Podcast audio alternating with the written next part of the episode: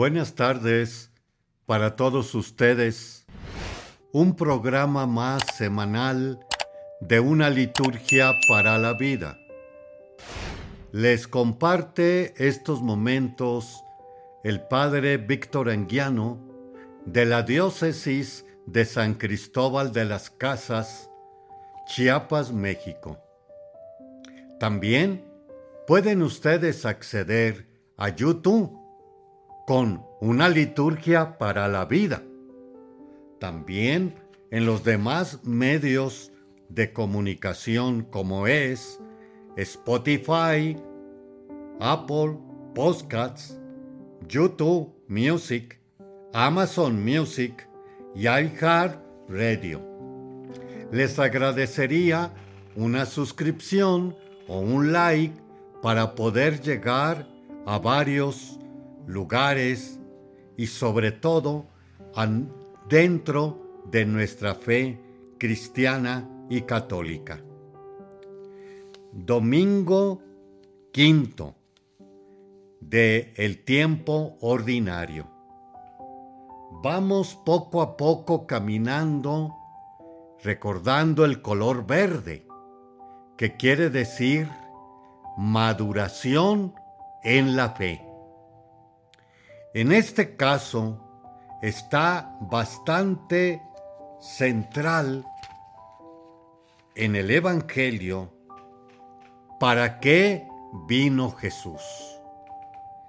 Y precisamente lo está comentando después del milagro de la suegra de Pedro. Él se retira y le buscan Simón y sus compañeros, diciéndole, todos te andan buscando. Él les dijo, vamos a los pueblos cercanos para predicar también allá el Evangelio, pues para eso he venido. La tarea, pues, principal del Señor viene siendo precisamente el Evangelio, que domingo pasado, no se nos olvide que les está precisamente también recordando que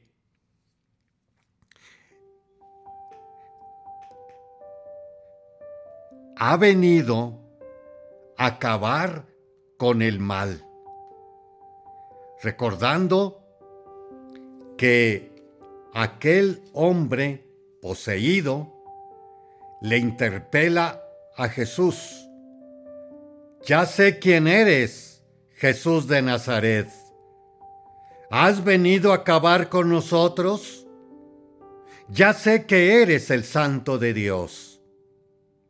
Jesús le ordenó, cállate y sal de él. Esto viene siendo la conversión a través de la escucha del Evangelio que precisamente vamos a acabar con el mal, ya sea los malos espíritus o los inmundos o Satanás, como también él, como va dice, perdón, hoy el Evangelio, que cuando se puso el sol, le llevaron a muchos enfermos de diversos males y expulsó de nuevo a muchos demonios. Pero no dejó que los demonios hablaran porque sabían quién es Él. Pablo, segunda lectura de hoy, nos va a dar más ideas de esta evangelización que también no se nos olvide el domingo pasado, que también algo eh, está también ya antes, dicho en esto de que el profeta, el predicador, lo dice Pablo hoy, no tengo por qué presumir de predicar el Evangelio, pues esa es mi obligación. Es que se me ha confiado una misión. Y domingo pasado, primera lectura de el Deuteronomio que precisamente le dice la gente a Moisés, no queremos oír la voz del Señor, nuestro Dios, ni volver otra vez ese gran fuego, pues no queremos morir. El Señor respondió, está bien lo que han dicho haré surgir en medio de sus hermanos un profeta como tú. Pondré mis palabras en su boca y él dirá lo que yo le mande.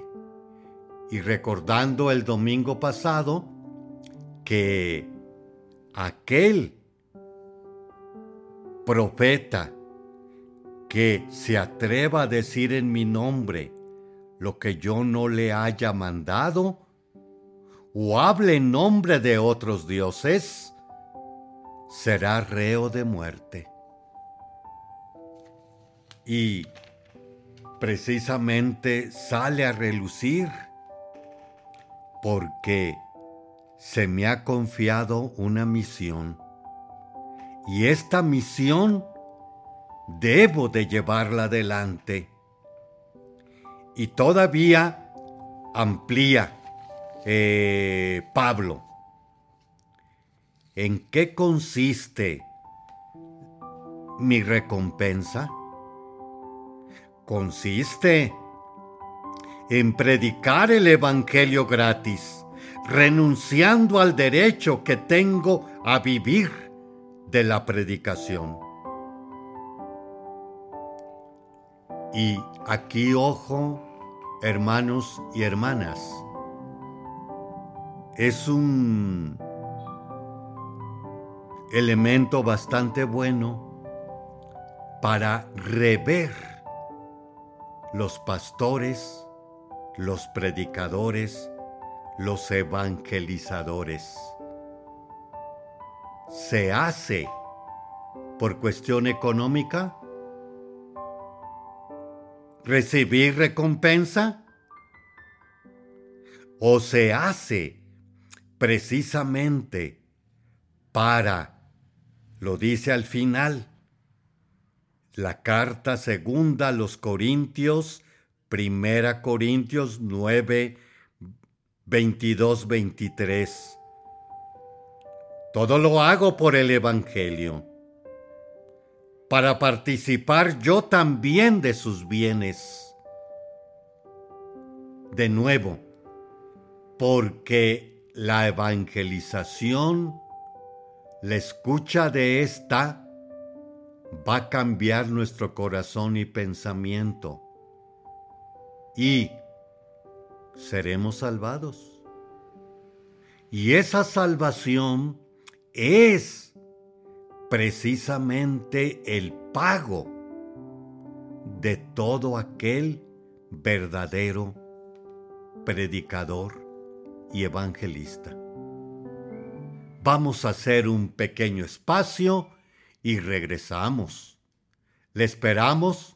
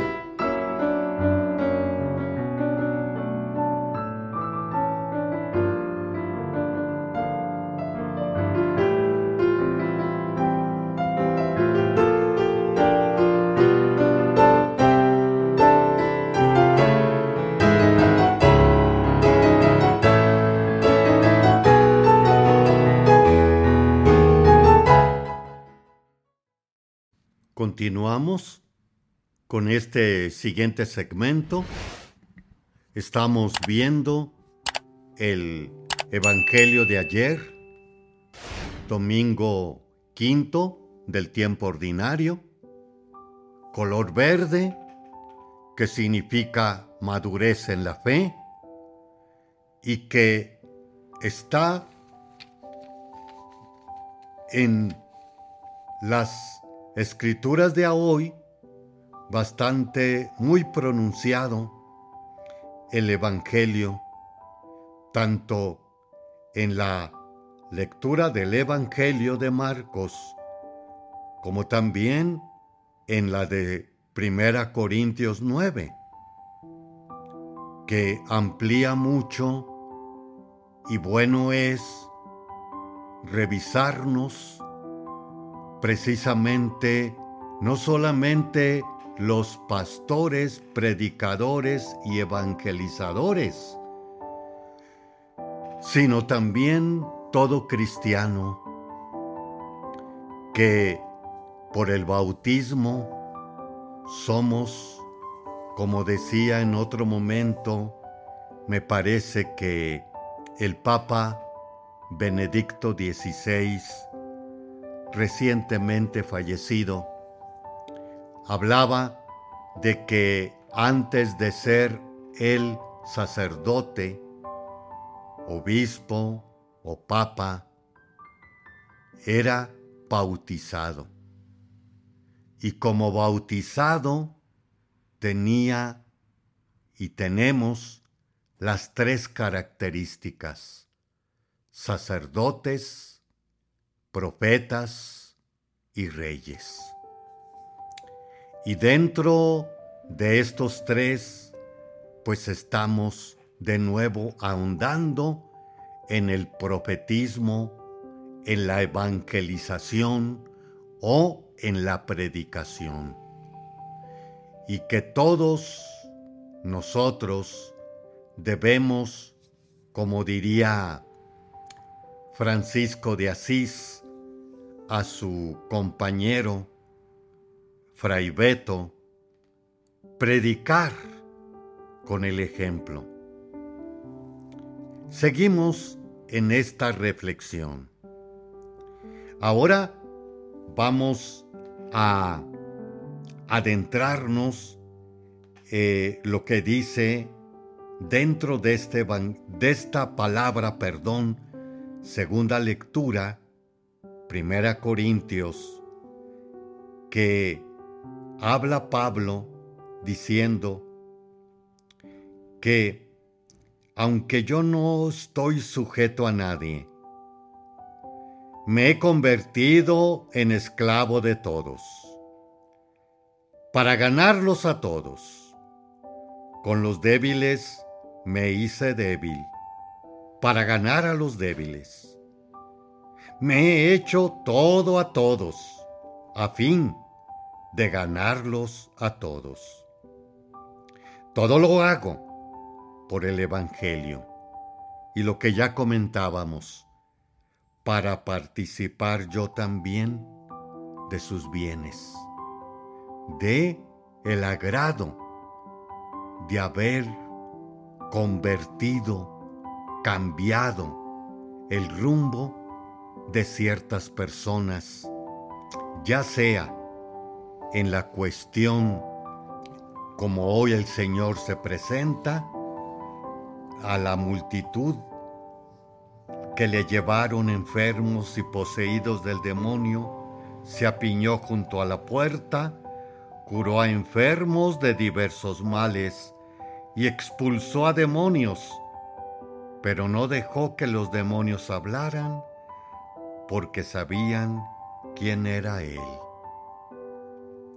Ahora quisiera compartirles una buena reflexión que nos hace el padre Gerardo Sánchez Mielgo acerca precisamente de hacerse todos para todos, para ganarlos a todos. Nos dice así, es necesario acercarse a la vida de los oyentes para iluminarlos. Me he hecho todo a todos para ganar, sea como sea, algunos. Y explica este padre, ¿qué ha de hacer el proclamador para que el Evangelio llegue a todos y a la vez no se desvirtúe ni alutere? Y luego da la afirmación, es mantenerse fiel al que le envía y tratar de alcanzar a los oyentes en sus vidas, en su experiencia, en su itinerario humano personal. Y luego termina el Padre diciéndonos, lo que pretende Pablo es ganar como sea algunos, o mejor, a todos. Ellos son los importantes. La salvación de ellos es lo que, me, que interesa. Y precisamente en la salvación de los otros es donde yo encuentro mi propia felicidad y paga. Pues bastante buena reflexión para tenerla en cuenta y no ver lo metálico que desafortunadamente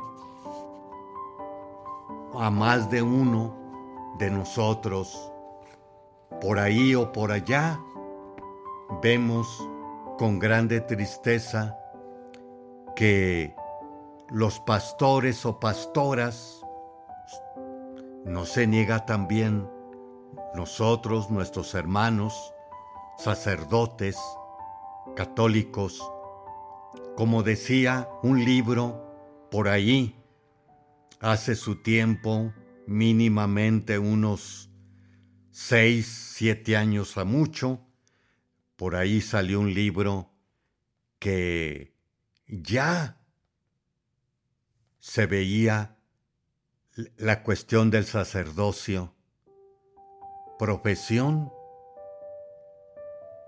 en lugar de vocación.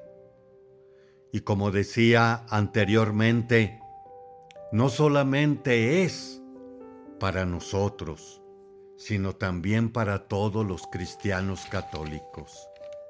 Y ciertamente vuelvo a traer a, a la mente mía, ante todo, para poder ser más consciente de esta tarea que se nos ha encomendado, como diría Pablo.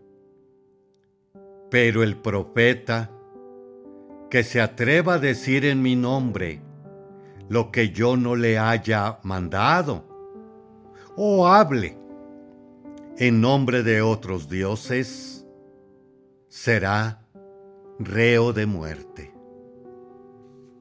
Haremos un pequeño espacio y regresamos en unos momentos. Le esperamos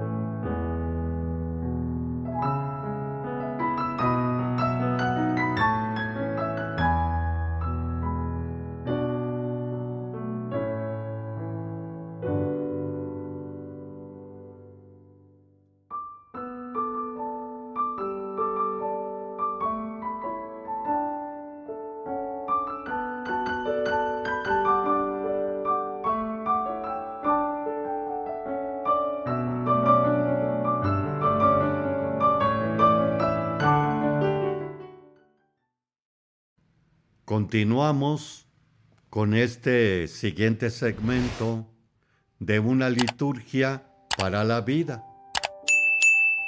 Vamos a continuar con el padre José Antonio Berenguer con su libro Invitados a tu mesa, que nos habla del comentario a la ordenación general del misal romano. Misal romano en su tercera edición que nos habla acerca de los números o prenotandos que están en el misal romano, que nos hablan no solamente de criterios para la realización de los sacramentos, sino que también nos da razón de la teología, que es lo que estamos precisamente ahondando en estas celebraciones. Vamos a entrar ahora a la segunda parte de la Eucaristía, la misa también. La primera parte ya la vimos, que viene siendo la mesa de la palabra. Estuvimos poco a poco repasando cada uno de los pasos hasta llegar precisamente a la oración de los fieles o la oración universal, que es donde se cierra la primera parte de la Eucaristía. Capítulo 32 Liturgia de la Eucaristía. Introducción. Terminada la liturgia de la palabra, pasamos a la liturgia eucarística. En el número 72 de los prenotandos, sirven de introducción para todo lo que va a explicar después. Vamos por pasos. En la Eucaristía, se hace presente el sacrificio de la cruz. En la última cena, Cristo instituyó el sacrificio y convite pascual, por medio del cual el sacrificio de la cruz se hace continuamente presente en la iglesia. La Eucaristía, instituida por Cristo en la última cena, es sacrificio el sacrificio de la cruz se hace presente en la iglesia. Jesús se ofrece al Padre por la salvación del mundo y nos ofrece a nosotros con Él. Y es convite pascual. En ella nos da a comer su cuerpo y a beber su sangre para que produzca en nosotros el efecto redentor del sacrificio de la cruz. No se pueden separar, pues, sacrificio y convite, altar como ara sacrificial y altar como mesa de comida pascual.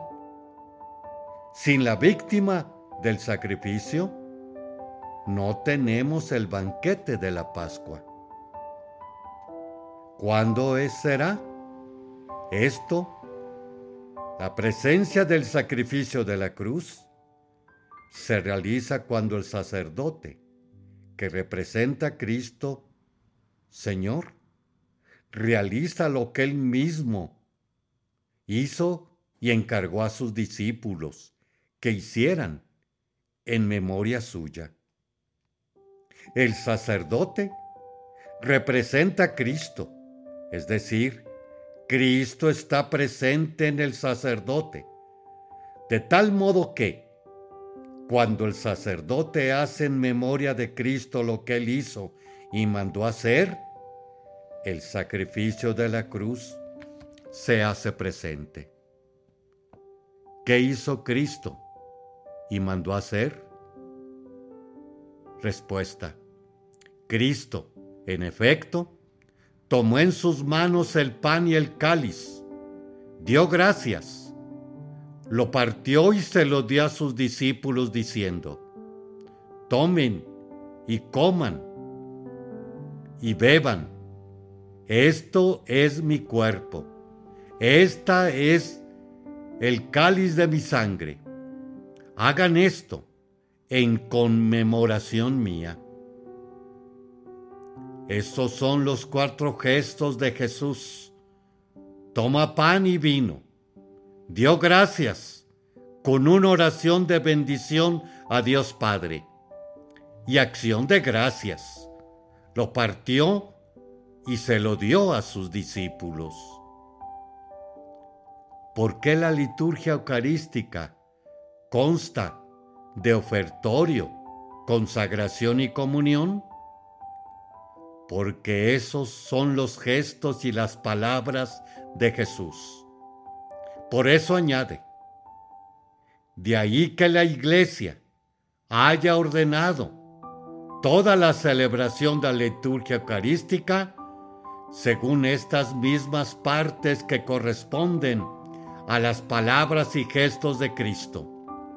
En efecto, inciso 1. En la preparación de las ofrendas, ofertorio, se lleva al altar el pan y el vino con el agua, es decir, los mismos elementos que Cristo tomó en sus manos. Es el momento en que el sacerdote toma el pan y el cáliz con vino, como lo hizo Jesús. Inciso 2. En la plegaria eucarística, la oración de consagración, se dan gracias a Dios por toda la obra de la salvación y las ofrendas se convierten en el cuerpo y sangre de Cristo. En ella el sacerdote, dando gracias y bendiciendo a Dios, dice las palabras que dijo Jesús y quedan consagrados el pan y el vino, haciéndose presente el sacrificio de la cruz. Inciso 3. Por la fracción del pan y por la comunión, los fieles, aun siendo muchos, reciben de un solo pan el cuerpo y de un solo cáliz la sangre del Señor. Del mismo modo que los apóstoles recibieron de manos del mismo Cristo. La fracción del pan y la comunión van unidas porque el pan se parte para darlo y ese rito se unen los dos últimos gestos del Señor. Lo partió y lo dio. El sacerdote parte el pan consagrado, no parte el cuerpo del Señor, sino la apariencia de pan, y lo da a los fieles en la comunión. La fracción da a entender que todos comemos entero el único cuerpo de Cristo. Y todo esto se realiza por esa unión entre el sacerdote y Cristo. El bautismo hace a la persona humana miembro de Cristo, cristiano. El sacramento del orden configura al fiel cristiano con Cristo cabeza, de modo que actúa en persona de Cristo.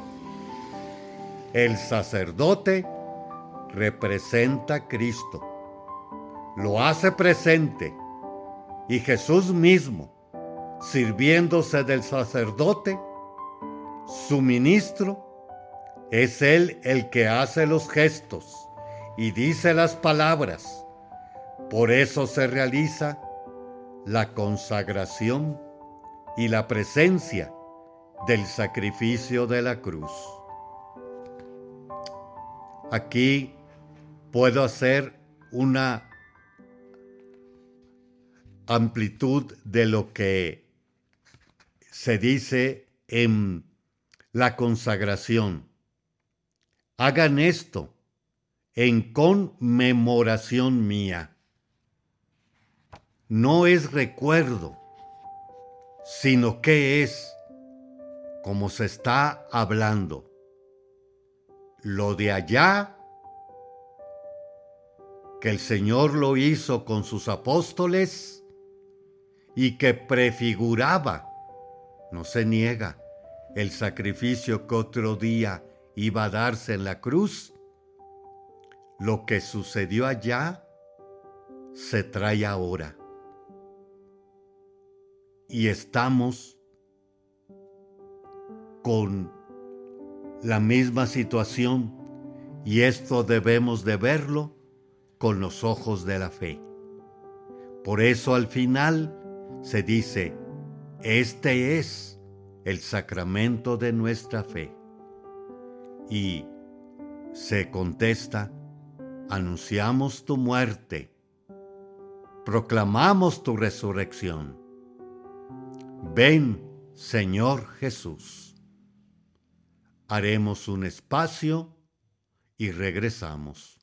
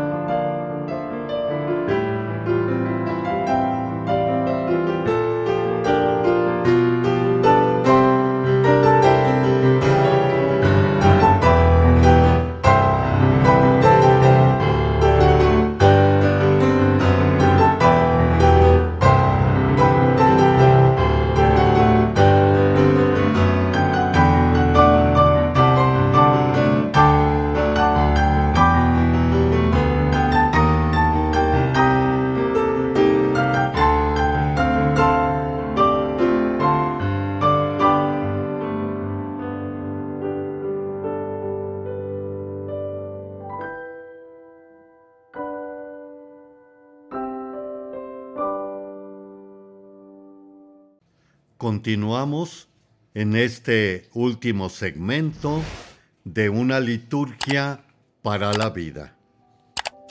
Ahora vamos a adentrarnos en el santoral de esta semana. Tenemos a dos santos en esta ocasión, 5 de febrero. San Felipe de Jesús patrono de México. Años 1572-1597. Su nombre de pila era Felipe de las Casas y había nacido en la Ciudad de México en 1572. Ingresó con los franciscanos hubo de salir por falta de espíritu. Volvió a solicitar su ingreso en la orden, en Manila, donde se le había enviado su padre y donde ejercía como platero. Su piedad y su espíritu de sacrificio le abrieron las puertas del sacerdocio siendo nuevamente enviado a México. El viaje se torció y los vientos le llevaron a Macao, ciudad entonces dominada por los japoneses. Era diciembre de 1596 y la persecución contra los cristianos arreciaba con gran fuerza. El día 30, todos los componentes de la comunidad fueron arrestados y encarcelados. Murió pronunciando por tres veces el nombre de Jesús. Al enciado por los soldados que le traspasaron el costado y el corazón. También tenemos en este mismo día a Santa Águeda, Virgen y Mártir, año 250. La palabra Águeda en griego significa buena. Y, y esta buena mujer cristiana es uno de los muchos modelos de los mártires de la iglesia de los primeros siglos. Sufrió horribles torturas. Le cortaron los pechos, pero esa misma noche, según cuentan antiguos relatos, las actas de los mártires, San Pedro se le apareció para consolarla y la curó. Luego la hicieron rodar por encima de carbones encendidos. Sus últimas palabras fueron, recibe mi alma. Santa Águeda es modelo de castidad y firmeza en medio de horribles torturas y tentaciones. El catecismo habla de esta virtud en relación con la amistad con Cristo. La virtud de la castidad se desarrolla en la amistad. Indica al discípulo cómo seguir e imitar al que nos eligió como sus amigos quien se dio totalmente a nosotros y nos hace participar de su condición divina. Día 6 de febrero. Pablo Miki compañeros. Años 1564, 1597. Se nombra Pablo pero es un grupo de 26 mártires distintos países que murieron en Japón en 1597. Seis eran franciscanos, tres catequistas jesuitas, 17 laicos japoneses. Entre ellos estaba también el mexicano, Felipe de Jesús. Los cristianos en Japón representaban una amenaza para el gobierno, que no podía compaginar el cristianismo con la cultura tradicional japonesa. Después de hacerlos caminar 60 millas, para que todo el país pudiera ver su sufrimiento y se disuadiera de seguir a Cristo, los sacrificaron. Pero en el camino, ellos alegres iban cantando el Te Deum. Gracias a Dios. Pablo Miki era seminarista, hijo de un importante militar japonés, cuya familia se había convertido al cristianismo. Pablo se distingue de entre todos por ser con su don extraordinario de la predicación. Incluso desde la cruz, seguía predicando el cristianismo. En su predicación, Miki afirma una y otra vez la gran verdad que solo en Cristo se encuentra la salvación. El catecismo nos lo recuerda de la iglesia, el camino de Cristo lleva la vida un camino contrario a la perdición. 8 de febrero. San Jerónimo Emiliani. Años 1486-1537. Jerónimo era un noble veneciano que entró en el servicio militar y en su juventud llevó una vida bastante disipada. pero de sus lujos, comodidades y vicios, pasó una vida de total dedicación al cuidado de los enfermos, huérfanos y mujeres arrepentidas de su vida pasada. El motivo de la conversión de Jerónimo fue la intercesión de la Virgen, que lo libró de la cárcel después de una batalla. Hizo entonces un voto de dedicarse al servicio de María, entregándose al cuidado de enfermos.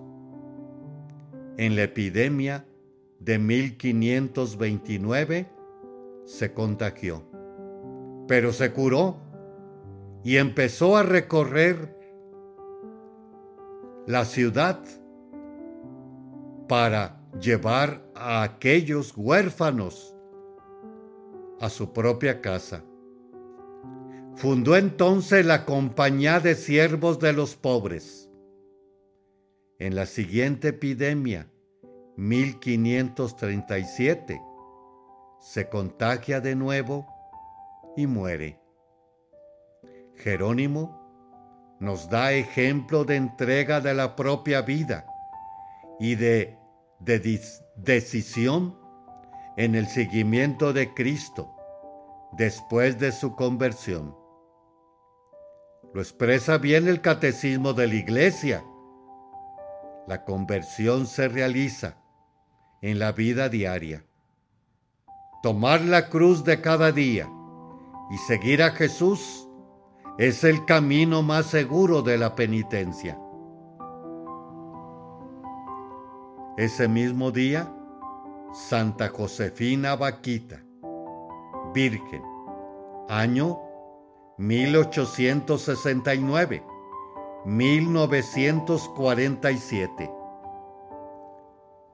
Vaquita quiere decir afortunada, pero el principio de su vida parecía ser todo menos afortunada. Nació en Sudán. Josefina fue vendida como esclava hasta cinco veces y maltratada tan horriblemente que había olvidado su verdadero nombre y sintió que moría. Por último, fue comprada por un cónsul italiano que le trató bien y por primera vez en su vida conoció lo que era el cariño y la dignidad. Cuando el cónsul fue repatriado a Italia junto con un amigo, ella quiso seguir con su amo, pero, pero le pidieron que fuera con la familia del amigo. Se trasladó a Italia y pudo asistir a la escuela se convirtió al cristianismo y recibió los sacramentos de la iniciación el mismo día, tomando el nombre cristiano de Josefina Margarita Fortunata. Entró después en el Instituto de Hermanas de la Caridad en Venecia, más conocida como Hermanas Canosa. Cuando la familia decidió regresar a África, Josefina insistió en quedarse en el convento. Y, al ser ilegal la esclavitud en Italia, le concedieron la libertad. Entonces ingresó en la vida religiosa.